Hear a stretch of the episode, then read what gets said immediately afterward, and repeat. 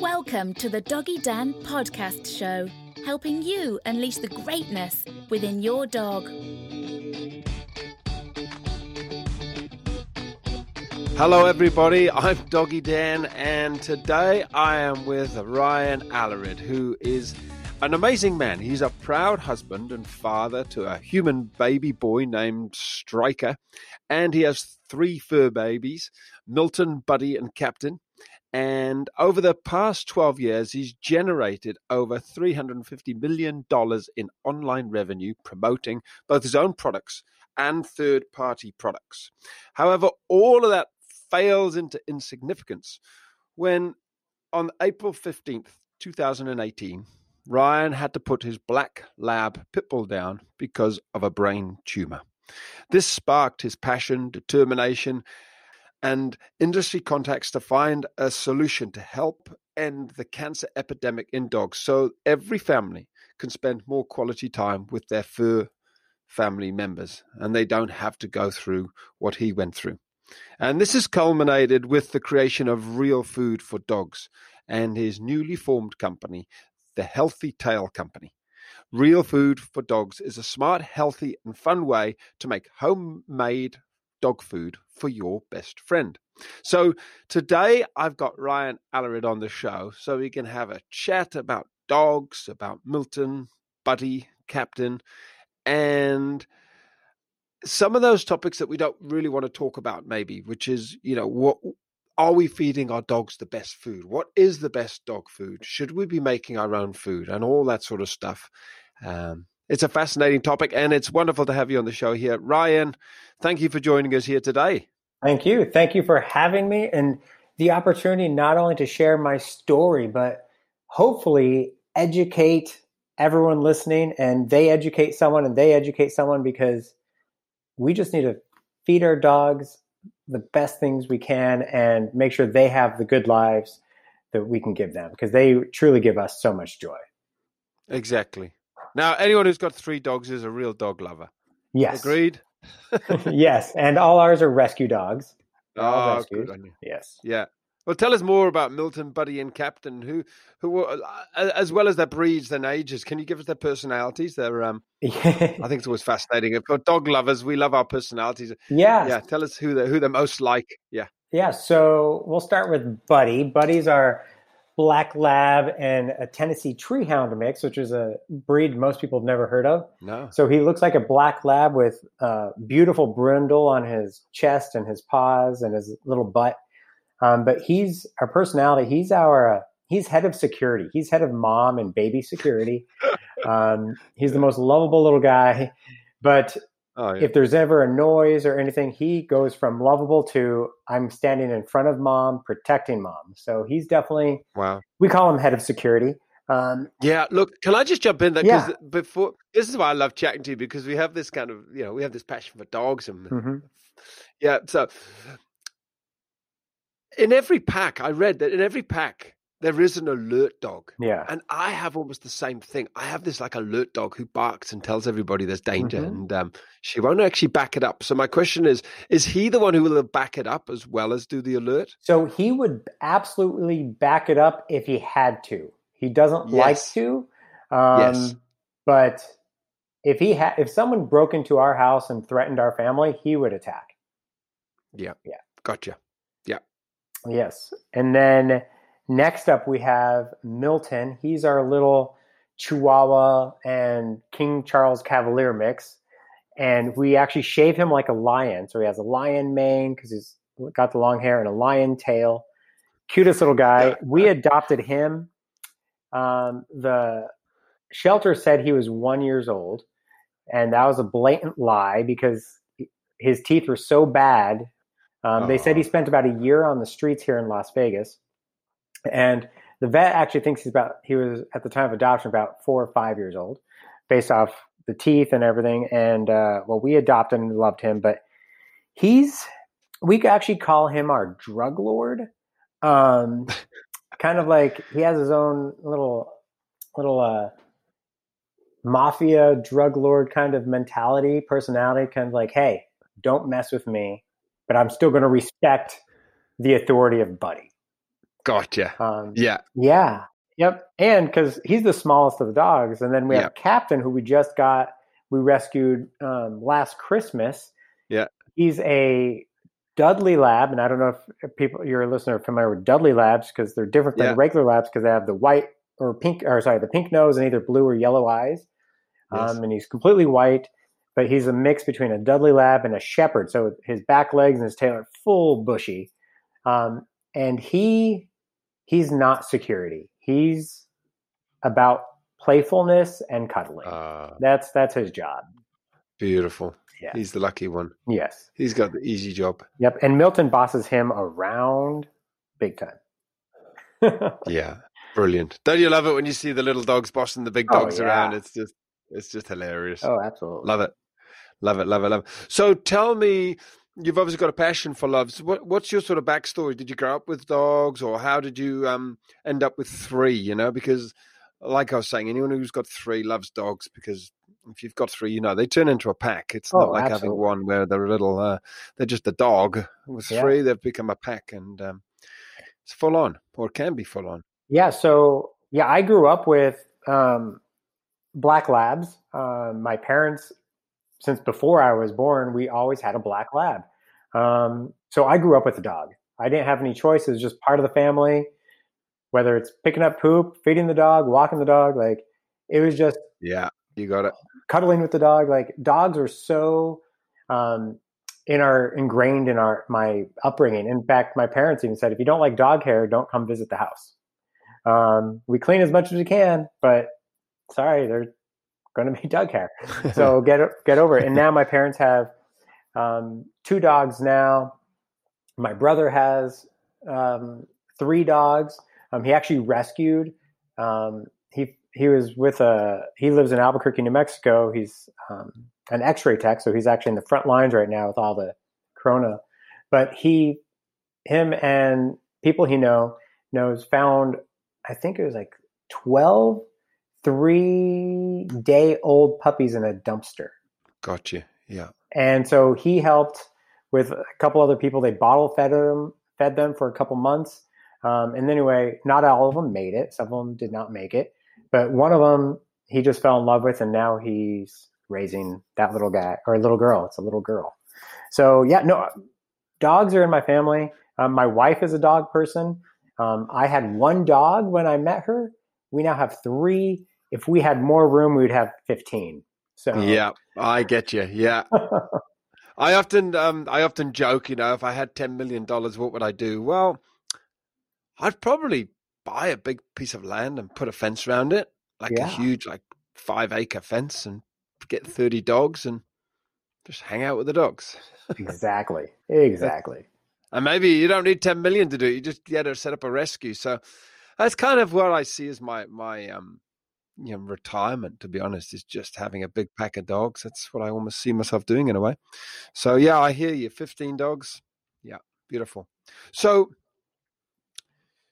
w- one thing before I forget, I would love to get a photo of Milton, Buddy, and Captain. There's nothing Oh, I think there's nothing more fun than getting a photo just for our webpage because all all of this podcast will be um, we'll put it down in a beautiful page so people can read it and watch it and listen to it and stuff again and again and we'll put some photos in there of dear Buddy and Captain and Milton. So absolutely. and then the other thing is your dear lab pit bull who got the brain Yes. tumor. Can you just touch on that? I know it's um Yeah. you don't have to go into detail Um, because I know it can be pretty moving. But No, so was- I, I do I do apologize if I tear up. Yeah. Um, even though it's been a couple years. So she was my first dog oh, yeah. on my own because we always had the family dog. Yeah. Then I came out. I went to college. I graduated college. Yeah. I was out of college for about a year, and I rescued her. She was a rescue, and she was oh my god, the most hyper pain in the butt dog in the world. Um, but I just loved her, Oh. and and I I always told myself because I didn't like when a lot of people would have dogs and you knew they were not living a good life and I was like, ah, you probably should put them down, you know, or this that, and the other. Like they can't walk, they can't, they're doing that, they're not happy. So I told myself from day one, I said, if the day ever comes where my baby girl Rosie, that was her name, we called her Roro, yeah. could not walk, and was peeing herself. That was that's my sign. That's when it was time. Yeah. And I told myself that from day one, but just like many of the people listening, I never thought that day would come. Uh, She's she started having seizures, um, and when she was 14 years old, it got to the point when I mean she was having six, seven seizures a day, and every time she had a seizure, it took a toll on her body, and it got to the point where she couldn't walk. She was peeing herself, and that's when I knew I had to give her and hold my end of the promise that I would give to her. And what we did is we actually had someone come to the house. We had a vet come to the house and do it. yeah. Yeah. So the, our current dogs could say goodbye. She could be on her Oh. bed. She wasn't anxiety about going to the vet. And I do recommend that if you have that Yeah, ability, totally, totally. at the time have them come to your house. There's no good way to do it. no. Um, and I know some people are very against that. Um, they just want to let them their dogs pass naturally, and that's fine if that's up to you. That's your choice. But I didn't. That was this was my choice, and I, I held up my end of the bargain, and I just gave her kisses, and I was crying, and I just kept thanking her for. Sorry, I'm tearing up right now.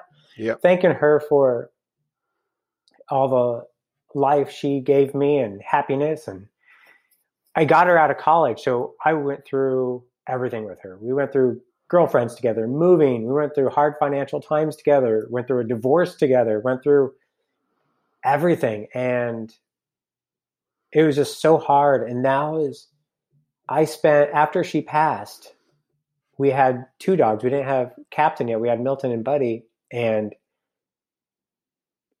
about a few weeks or maybe a month passed, and I was like, why could I not have one more year with her? How could I do that with my current dogs? How can I have one more year of no of just quality time, right? No seizures, quality time, just one more year, one more kiss, one more, and that's when I just went down the rabbit hole, just because I knew it had to be food, and it was because I gave her everything, like all the good stuff. I did the blue buffalo, the really expensive food, but I was like, what's going on? And I researched it during that month, and that's when I found out it was food. Sorry. And when I found out it was food, I guarantee you almost everybody listening to this podcast has done this, probably for weeks at a time, have gone to the internet and researched what's the best dog food to give to your dog. I guarantee you've all done it. And I guarantee you, no matter how much research you've done, you don't have a damn answer. Yeah. like Yeah.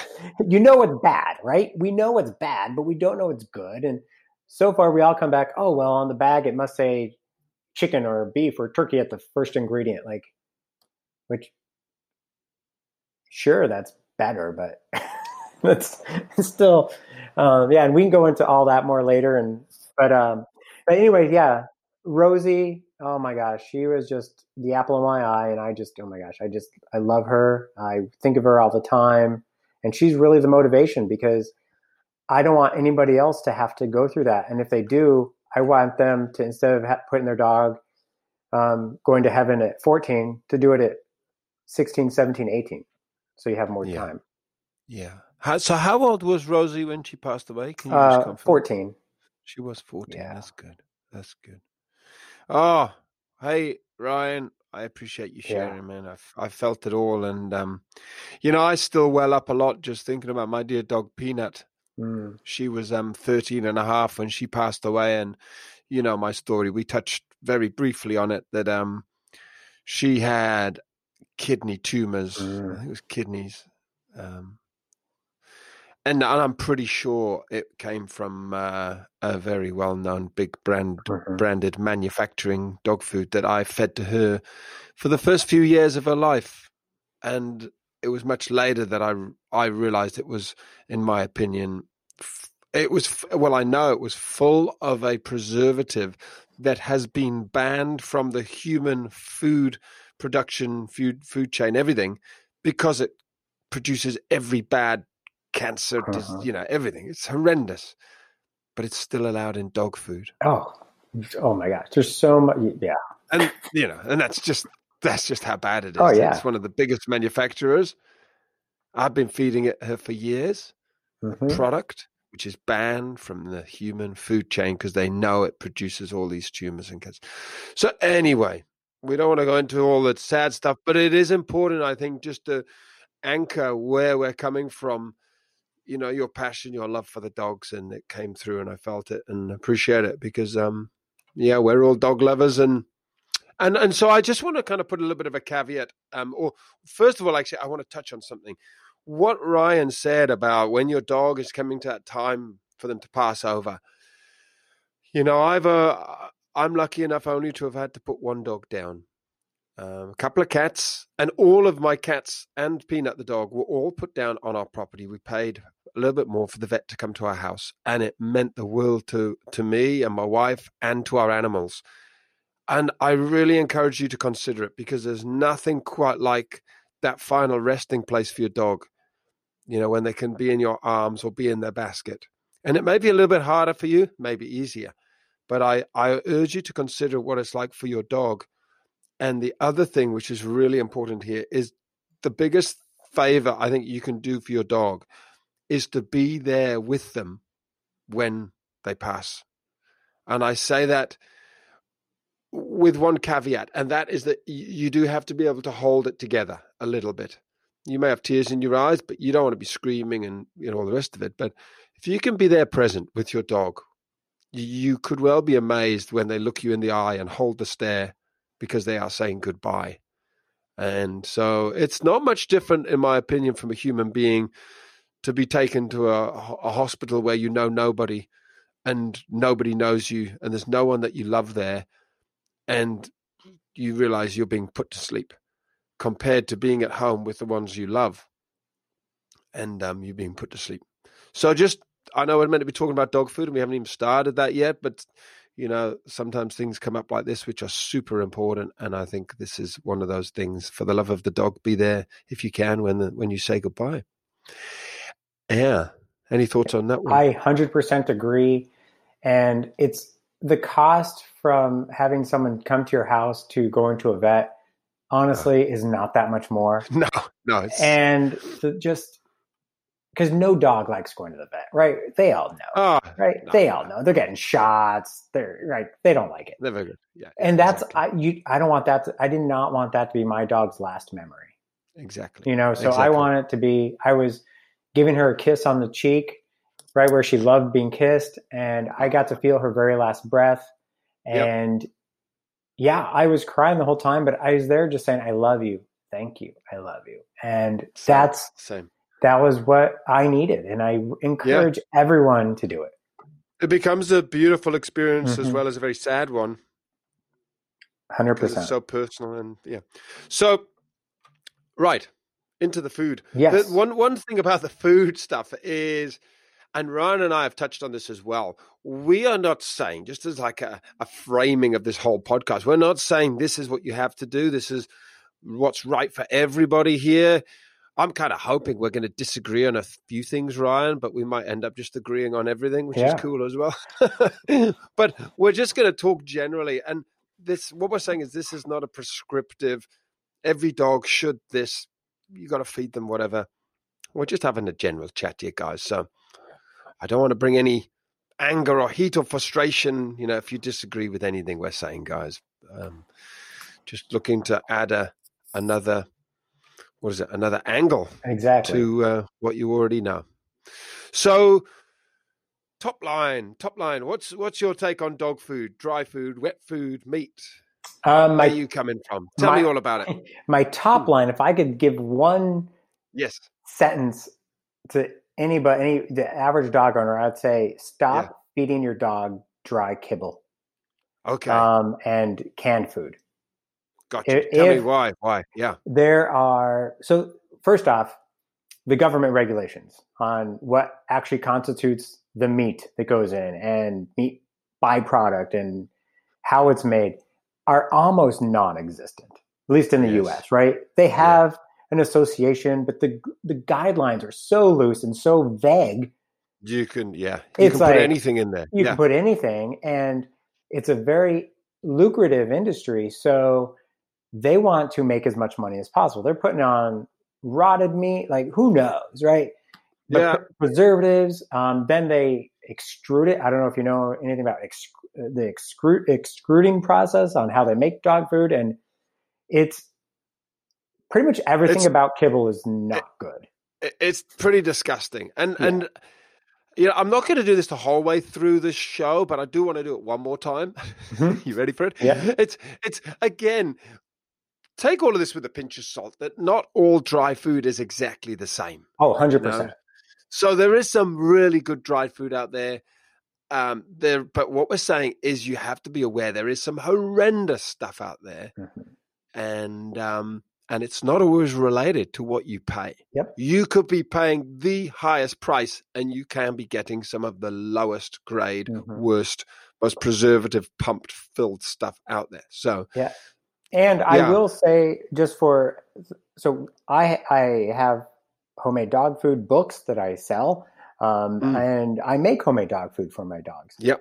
But Yep. we also do have kibble for when we go out of town and we have a dog Yep. sitter, right?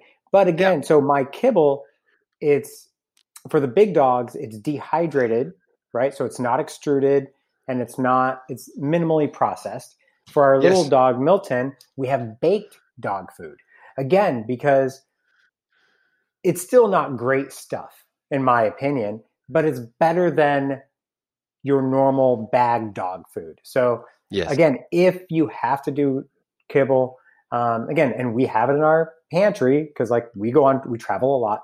Um, it's too hard for you know to tell the pet sitter to do this, that, and the other. So we do have either dehydrated dog food for the big boys or um, baked dog food for our Milton. And and you know it's funny because I do also have I do give my dogs some dry dog food, but Mhm. I have done a lot of research into what is the type of dog foods, dry dog foods that I'd give my dogs, and I've made sure there's no preservatives, pretty much nothing in there. Mhm. They've got all the good stuff, and um, I don't feed it them very often at all. In fact, I do the mix, which is something we can talk talk about about mixing dog foods up and not giving them the same thing.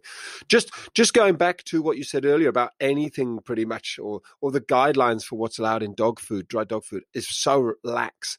I will add a couple of videos and a, a link to a link to a website which kind of ranks dog foods and analyzes it, and I, I feel like it's pretty um it's pretty reliable, pretty fair, pretty honest and um, independent.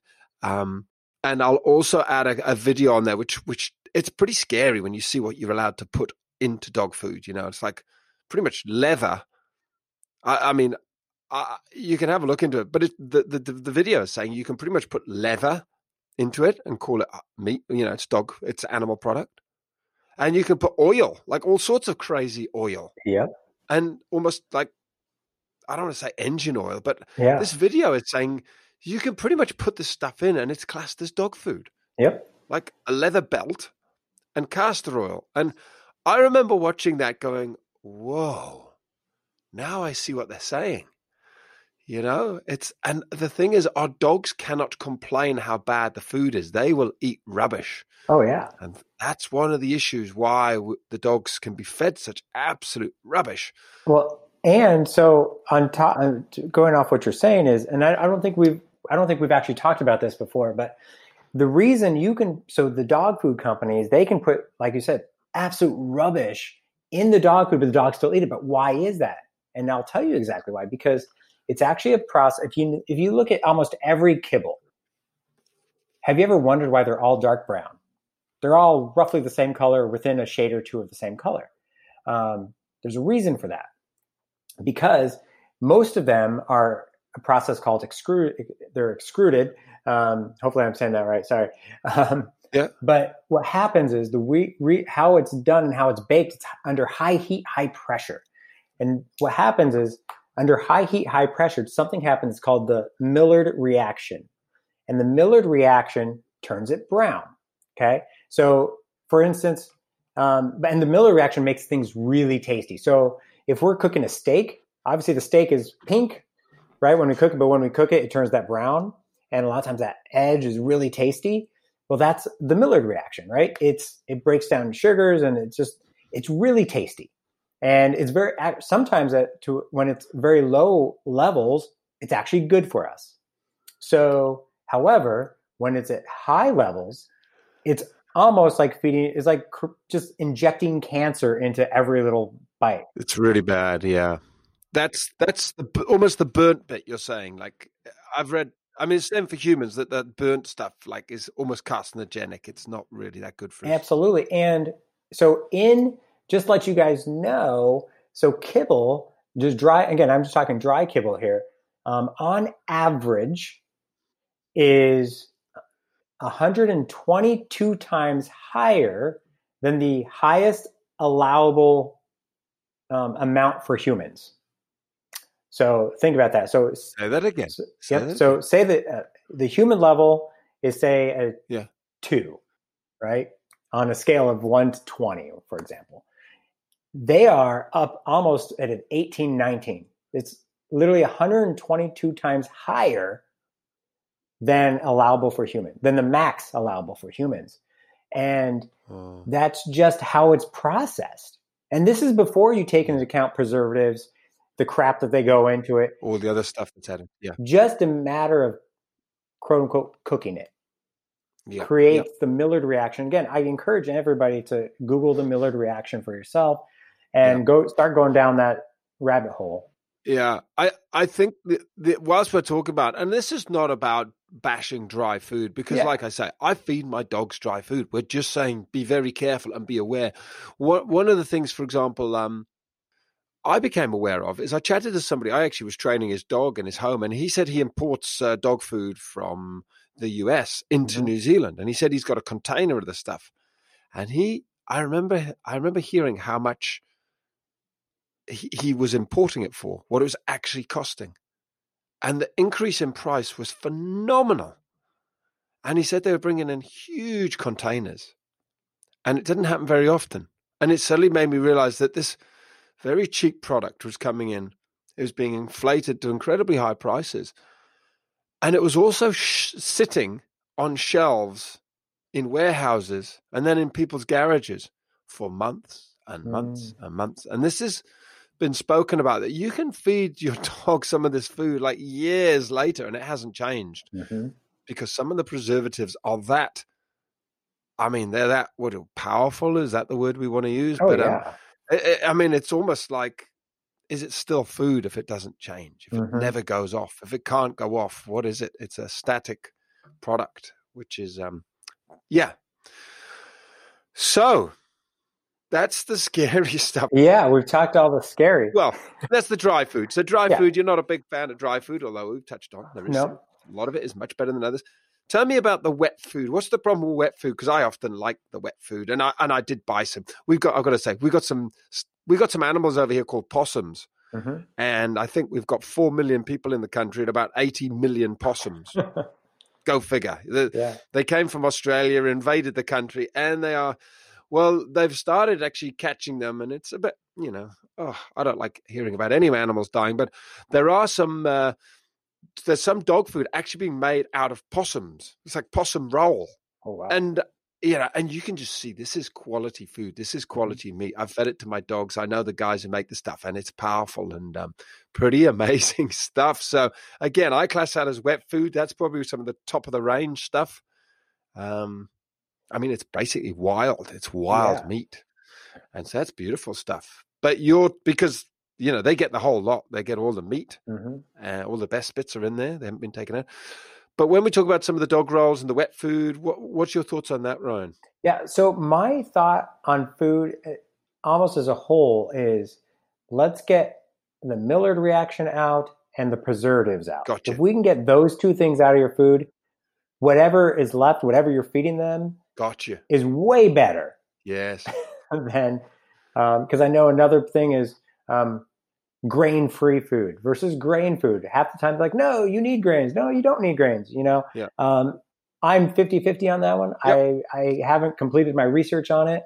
Yep. Um, but as long as, again, we, let's get those preservatives out. Let's get that processed food out.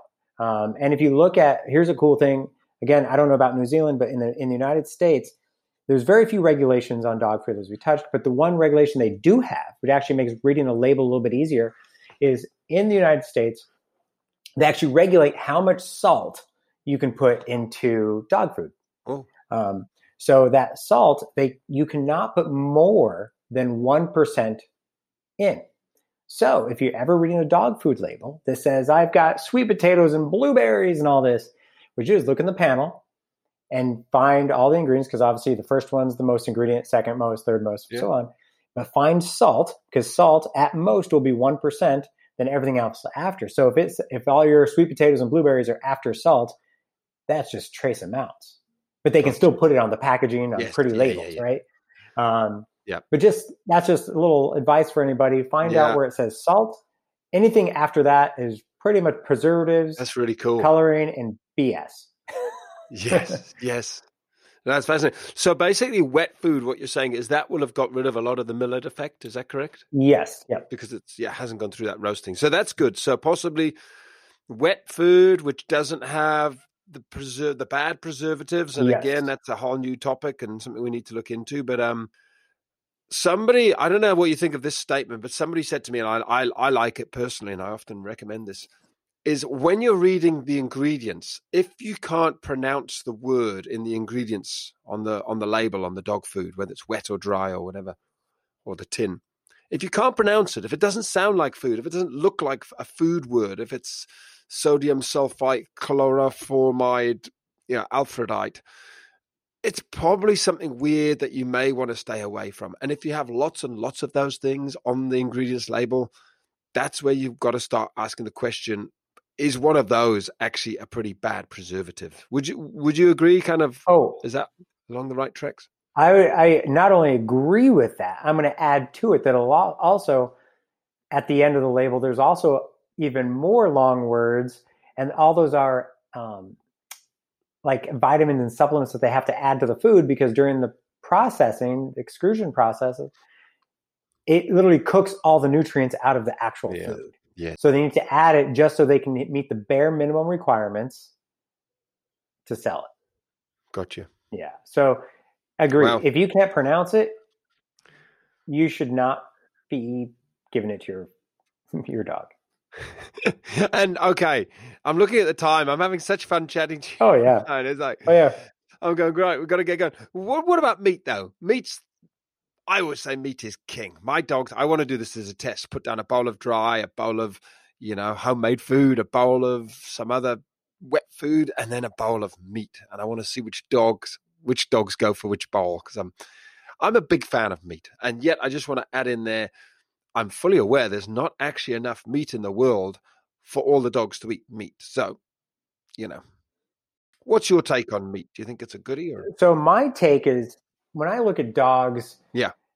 and coyotes and wolves in the wild, Yep. they eat meat, totally but they yeah. also eat berries. They scavenge. They eat whatever they can, right? Um, but I'm a huge proponent of meat and protein for dogs, especially. I mean, we, we're lucky enough to live in countries where we can provide this for our dogs. Yeah. Um, so, yeah, do you do I want to give my dog a hundred percent meat diet? No. Um, but do I want it to be a very large portion of its diet? Yes. Got you. I do. Yep. And and I think one of the things, even with meat, is you want to be careful. You're not just giving your dog the same cut of meat from the same animal again and again and again, because if you just give your dog chicken breast, it's just not got the variety of nutrients Mhm. and the rest of it that that the um that your dog needs. So. You know, it's like my son. He may like sausages, but if all I ever feed him is beef sausages, he's going to get pretty sick pretty quickly. Oh, 100%. And that's why, shameless plug here. Yeah. Um, that's why in my, my recipe books that collectively, there's actually four recipe books, um, but collectively there's over 100 recipes in there. Yeah. And the reason there's over 100 is variety because exactly like you said, if you give your dog beef and sweet potatoes every day, it's missing other nutrients. So then, you know, one week I'm doing beef, sweet potatoes, and, you know, this recipe. But then next week I'm doing duck and, Yeah. you know, uh, other things because again, it need just like us, we need different nutrients. Totally. Um, and if you give it a good variety of nutrients, um, it's going to be a happy, healthy dog. So so tell us a little bit about your your uh, your homemade recipe books because I've got them. and You know, I've tried some of these recipes, and you know, my dogs love this stuff. I mean, I got to be honest, my dogs aren't fussy, so yeah. Even if it's even if it's your some recipe from your weight loss book, they love it. But the, you know, there's the real treats for dogs. There's the real food for dogs. There's the real care for dogs. Um, tell us a, a, a little bit about. I don't know whether you want to just talk about one of those four. Um, so I'll talk about the real food for dogs, sure, because that's our that's our number one seller. Yep. Because it's your everyday food, and again, like we said, there's there's multiple um, a whole bunch of recipes in there to give your dog variety, right? And it's going to thank you. I guarantee you, you make some of these recipes. If you've never made homemade dog food, if you get some of the recipes that are in my book, watch your dog react. Yeah, it's going to be way more excited for dinner time than you've ever seen your dog. Um, Can I just read some of them out to people just so they get an idea? Oh yeah, absolutely. So guys, I got I got the book in front of me, and we got um, we got burritos, we've got pizzas, we got it's called cheesy, chewy cheesy Chihuahua pizza. We got um, stews, we got quiches, we got Labrador loaf, we got burgers, poodle pasta, We've got all sorts here, and we've got vegetarian meals as well. So, um, We've even got Shih Tzu sushi. That's right. That's a mouthful. Shih, shih Tzu Shih Tzu sushi. so yeah, yeah, we definitely wanted a little fun with the names because we thought it's fun for. Um, we wanted to make sure that it's fun to make it right. We want to make it an activity that you can share with your family, your kids, your wife, your husband, your yeah. your dogs, and a lot of times, do you want to just all right? I'm going to cook some ground beef and some or ground turkey and add some sweet potato, or do you want do I want to make, you know, bow wow burritos tonight? Yeah.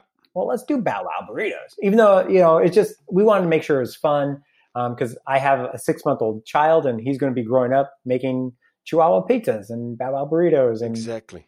And and yeah. one of the things I love about the books is some of them are really not complex, but some of them have a lot of ingredients. Mm-hmm. And others, you know, for example, poodle pasta is pretty simple. And and so mm-hmm. what I mm-hmm. mean by pretty simple is it's the sort of recipe you can knock together with your children. They can enjoy making it. You know, if I was actually to read out poodle pasta, it's it's um it's got whole wheat flour, it's got beef liver, eggs, olive oil, and some butter. So that's a really simple mm-hmm. recipe, and it explains how to put it together and other ideas that you can put in it with you know sweet potatoes. You can always add you know carrots and broccoli and zucchini and cottage cheese and stuff. But at its simplest, at the most basic, that's the that's the poodle pasta part. And then you can add stuff as well. And it's all, you know, if your child wants to nibble a bit, it's all it's good enough for humans to eat. Oh, I have eaten every single one of these recipes. Um, and I will tell you, not all of them are good. Not all of them taste good. Um, like anything with liver in it, I'm just not a liver person. But I've I've literally eaten every one of them because if you look at every one of our recipes, you can pronounce every ingredient. Um, if you're picky, say I don't want, you know, oatmeal in my recipe. Guess what? Take it out. Yeah. Leave it out. Or if you want sweet potatoes instead of regular potatoes, put it in. Or I want coconut oil instead of olive oil. Do that. Yeah. That's the beauty of uh, your stay at home. And I always tell people, I'm like, I always ask them, what's the healthiest meal you can give your family, your child, your wife? And the answer is all the same for your for your human family. It's a homemade meal. Well, the same thing for your dogs. Yeah. What's the healthiest meal you can make? Is why you can control what's in it. Um, and the cool thing is, um, if I'm on a budget, um, I can go to a big box store. I can go to Walmart or a Costco or some big store and buy in bulk and buy the cheapest meat I can and it's I guarantee you it's still healthier than anything you buy in the pet food store because there's no preservatives, there's no uh, Maillard reaction. Or you can go on the other spectrum. You can go to Whole Foods and buy the most organic, locally sourced ingredients. Um, and again, most of these recipes, any kind of spices are typical spices you're going to have in your house. Yeah. So other than, and most people have eggs, most people have olive oil, most people have flour right? And maybe you want to make a recipe with the same recipe with chicken this week and beef next week. You can. You have such flexibility.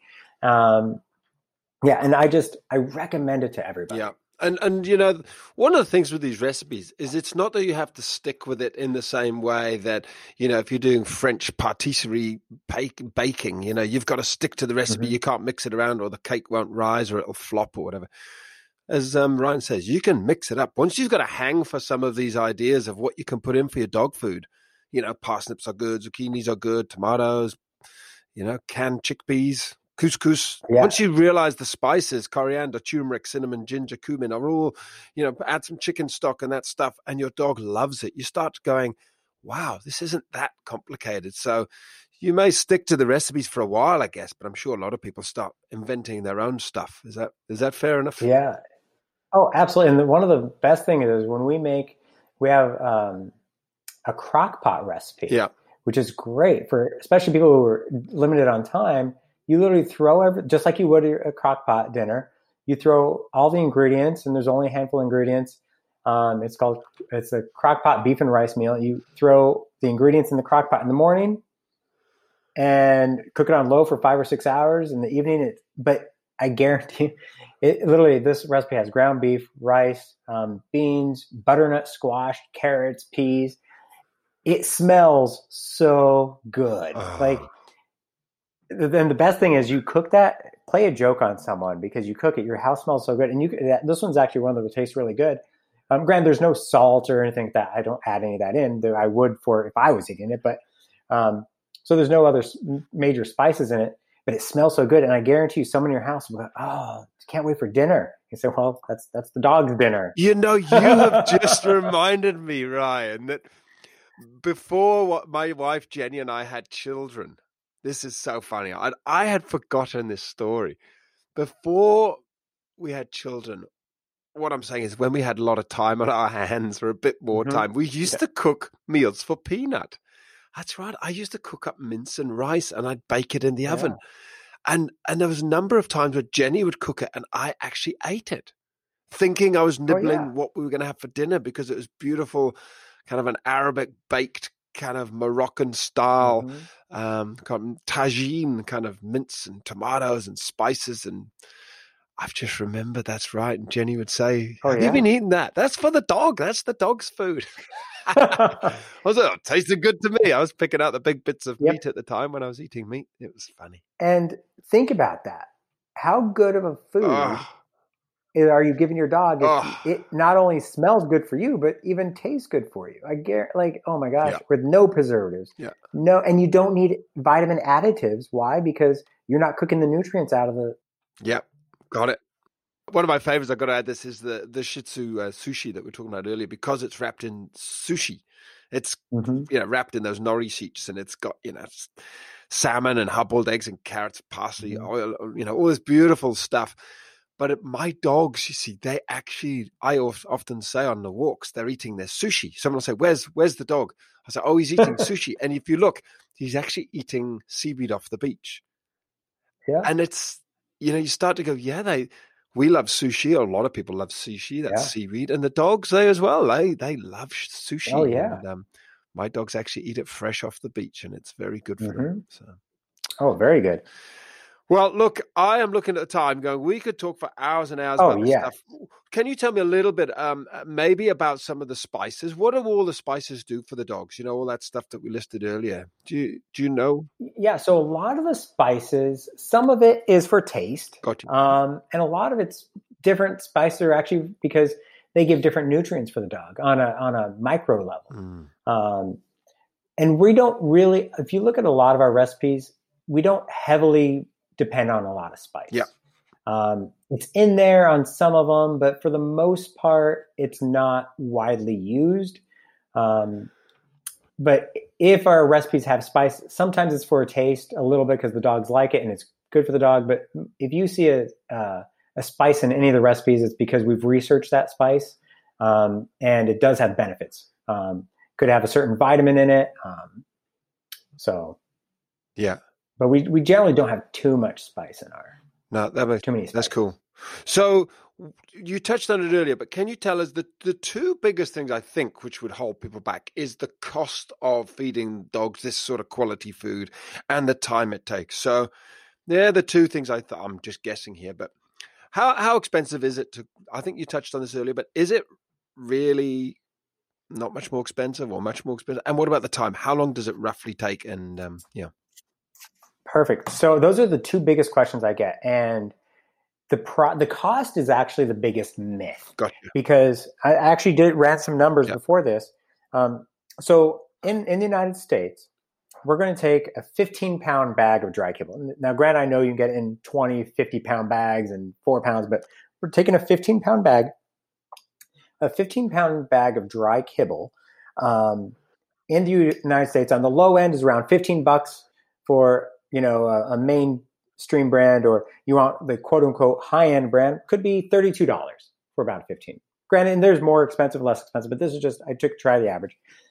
Well, uh, that's 15 to 32 dollars for dry kibble and that's comes to about one dollar to two dollars and fifty cents per pound of dry kibble okay now when you take into homemade what the cost for that is again if you want to go on the lower end you buy just regular meat um, all the way to organic that's going to cost between a dollar 21 a pound to two dollars and fifty cents a pound so depend on how you look at it it could be cheaper to the same price, roughly, of dry kibble. Yep. Um, so the cost, honestly, is not. No, I don't. I, I don't want that to be a limiting factor because if you're paying one of the high end, the oh. quote unquote high end dog kibbles, cooking your you're going to save money cooking it. Yeah. Um, and, and, and I've done the same numbers. I sometimes look at the bags of dog food, the dry stuff, mm-hmm. and that is like expensive, man. You, oh, you compare yeah. that to some of the the cheaper ends of cuts of meat.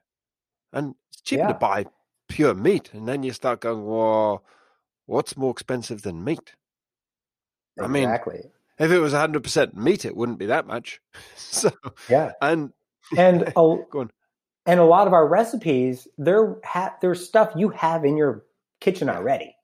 Um, and again, you can use fresh peas, you can use frozen peas, you can use fresh blueberries, frozen blueberries it's whatever is good for you and easy for you. And then time, all right? Time is actually that is a considerate consideration because it is going to take a little time. But for example, like my wife and I, what we do is every Sunday night we make a big meal. We pick one yep. recipe, and that's what we make for the that's for it. the week. We put yep. it in the fridge. It stays fine all week, yep. And then the next week, next Sunday, we do the same thing. It's just meal prepping. Many people meal prep, and we can we have a big old Tupperware and big old thing. We put it all in there. Actually, sometimes we use multiple Tupperwares, but and we just throw it in the fridge. Um, you can actually even, if you wanted to be super lazy, you could actually make two or three months worth of food in one day, and you freeze can actually it, freeze yeah. a lot of these yeah. recipes. Right, just bring it out enough to thaw. And you can always put it in little bags as well, can't you? You can put like oh, 100 percent in bags or little plastic containers and stuff. And mm-hmm. and the other thing with these recipes, it's like doing anything. First time it takes a bit of a while, you got to remember, and then second or third time you do it, you're not even looking at the recipe book. You're just throwing it in, and boom, Mm-hmm. Exactly. Yeah. Cost, quality. The last thing I really wanted to touch on is you mentioned you you're uh, you're still not too sure about the grains and the flour and mm-hmm. pasta and stuff. I know what I feel, but but you, what's your take on all of that? Um, the grains and side of things. Do the dogs need it? Is it okay for them? A little bit, lots. What? Yeah, so I'm not done with my research yeah. on it. So I'm at right now. I, I think grains are good, and I think dogs need grains, um, and they eat them when they're foraging in the wild, right? Wolves and and I know wolves are slightly different than domesticated dogs, but um, so uh, at this moment, I am pro grains. However, any recipe we have that has grains in it, if you feel different, yeah, leave them out. Totally, you just adapt it. Yeah. And that's the good thing about making food at home. Yeah. You can adapt the recipe to your beliefs and what you feel is right for your dog. Yeah. And and you know, I um I chatted to a really big dog food manufacturer once and I said to him, but you know, surely just feeding your dogs just meat is the best. And he said, Well, not necessarily. There's so much other good stuff in other mm-hmm. foods with berries, like you said, and vegetables, and you get that full variety. And and he said there just isn't enough dog meat in the world, full stop, for every mm-hmm. dog just to eat meat. So, regardless of whether meat's the best or not, we need to feed them other stuff, vegetables, fruit. And I can tell you, my dogs, they just love the rice. Not not too much, but they love rice. They love pasta. They love spaghetti. They love potatoes. and um, Yep. yeah, all that all that other sort of stuff. So, and a little bit of bread. Why not? A little bit of. Oh yeah. Oh, my dogs just adore pizza. Pizza's the one. Yep. Cheesy pizza crusts. My Yep. And you know what? Yep. I firmly believe it's okay, just like moderation. Like it's Yep. okay for me to go have chocolate cake and a beer, totally. right? But long as I'm not doing it every day, twice a day, right? And same thing for your dog. Like long as you're not feeding them onions and garlic and chocolate and grapes, like all those known bad things, as long as you're not feeding them that, Yep. let them. It's enriching their lives. It's not going to hurt them. Tell me about garlic, because garlic. This may be our, our, our point that we agree to disagree on. I I've always fed my dogs garlic. Do you think garlic's a real bad one? I mean, I know alcohol, tea, coffee, chocolate, raisins, grapes. Yep, I don't touch those, but garlic. Yeah. So originally, I actually had originally some garlic powder. Yes. um, and some garlic in my recipes on the, on the real food book. Um, but the problem with that is there is so much out there right now saying how bad garlic is. I took it out just from a marketing Gotcha. perspective. Yep, just to play Um, safe. So I'd rather err on the side of caution Gotcha. on that. Um, I'm still okay with a little bit of garlic. Um, I'm not going to give my dog a whole bunch of garlic cloves. No, Um, because it's similar to the onion food group, which we know is bad for the dogs. Exactly. So onions bad. exactly. Yeah, that makes sense as well, Ryan. I, I hear where you're coming from. Yeah. Yeah.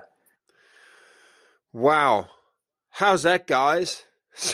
Yeah. I'm I'm I'm lucky. I'm looking at all these beautiful food books, and I'm going, wow! I just want to rush into the kitchen and start cooking something up. But um, if um if you do want to have a look at some of these recipes, and and you know you can jump to my website and go to the blog where everything will be transcribed, so you could read through this, listen to the podcast again, and have a look at some of those videos and see Ryan's dogs, Milton, Buddy, and Captain. And if you there'll be a link there as well where you can get hold of these books these diet books one you know for real care and diets and treats and uh, or you can if you're listening or you want to write this down now you can go to tiny t-i-n-y this is a url t-i-n-y dot cc and then forward slash doggy d which is d-o-g-g-y d. So if you type that into your browser tiny t-i-n-y dot c-c forward slash d-o-g-g-y-d that'll take you to the page with all those um those books on that you can get hold of those as well And I also wanted to add normally we sell just the, the food book Yep. for $69. Yep. Um, but since obviously you were gracious enough to have me on the podcast and let me tell everybody my story about Rosie Yeah. and my goal, honestly, my ultimate goal is to get this book into as many hands as possible and get people off dry kibble on a daily basis. So for your listeners, if they use that URL that you just gave, um, we're actually going to give all four books, which is our real food, real treats, real care, and real weight loss, uh, for thirty-seven bucks. wow all four of them for 37 All four for thirty-seven, and we're actually working on another book called "It's um, Real uh, Real Food for Picky Eaters." Um, it's not out yet, but anybody who buys now through that link, soon as it is ready, we're going to email it to you. Um, they're PDF down. You download them, so you, literally you go to the link right now. You can make food tonight. Um, but we'll email you as soon as that book's ready for free. Um, and yeah, we just we just want healthy dogs everywhere. ryan you're a good man i didn't even know ryan was going to do those deals for us so Yeah. i appreciate that so much that that's just so cool uh i'm trying to think is there anything else that we wanted to touch on? Ah, i know one more thing. One other thing guys is i think it's really important to recognize and ryan's touched on this but people don't have to kind of go and stop feeding like 100% and move to these cooked meals 100% do they? You were saying that just once a week will make a huge difference. Yes, if you could even replace, because I know we're busy, Yeah, yeah. Sometimes you live in a small apartment with three roommates, whatever your situation may be, you don't have time to meal prep every week. If you could replace one full day, it's like a lot. Most people feed their dogs once in the morning, once in the evening. Um, one full day with a food you make at home for your dog, I guarantee you, it's going to help help your dog. It's just thinking if if you have someone who eats fast food every day of the week, if you give them one day at least where you eat a healthy salads and healthy everything, like it's going to help them. Not going to necessarily help them a lot. Obviously, the more you do, it's going to be better. But if you could at least commit to one day a week, um, that's a great start. Your dog's going to love you, and if honestly, if you if that even gives you one extra happy day together with your dog, yeah. it's worth and, it. And let me give you the analogy. I love this analogy. I made it up myself. I would say this. I love spaghetti bolognese. But if I'm fed spaghetti bolognese every day for 30 days, you know what? I am so sick and tired of it. And if you just gave me anything, anything, a fresh salad or a, a vegetable curry or, you know, you'd be so grateful. And I'm, and you can see dogs aren't much different. Mm-hmm. They just want a bit exactly. of variety and change, and how much and, the health benefits as well are huge. Oh, yeah. You're going to see less shedding. You're going to oh. see a happier dog. Yep. You're going to see yep. Better teeth, yep. better like joints. I mean, it's just the list goes on and on. And you know, on. here's here's the thing which does. Eh, just think about this logically.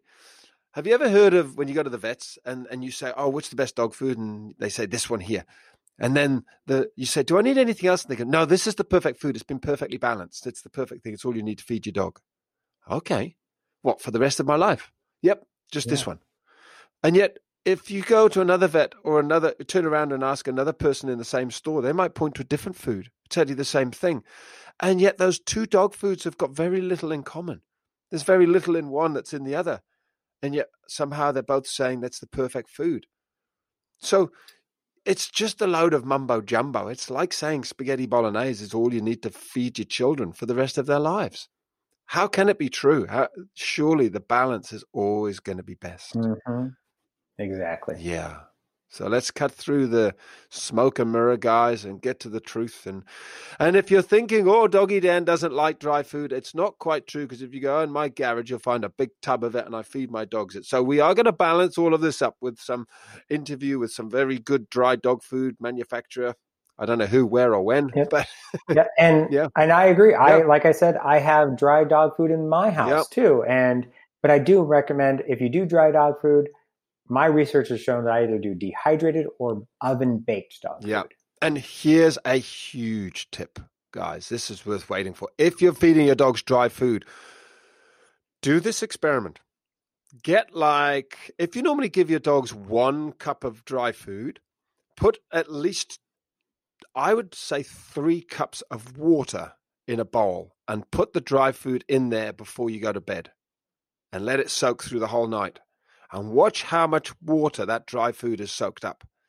Because that is like a whoa moment. That like blows your mind when you go, that dog food has soaked up three times its volume in water.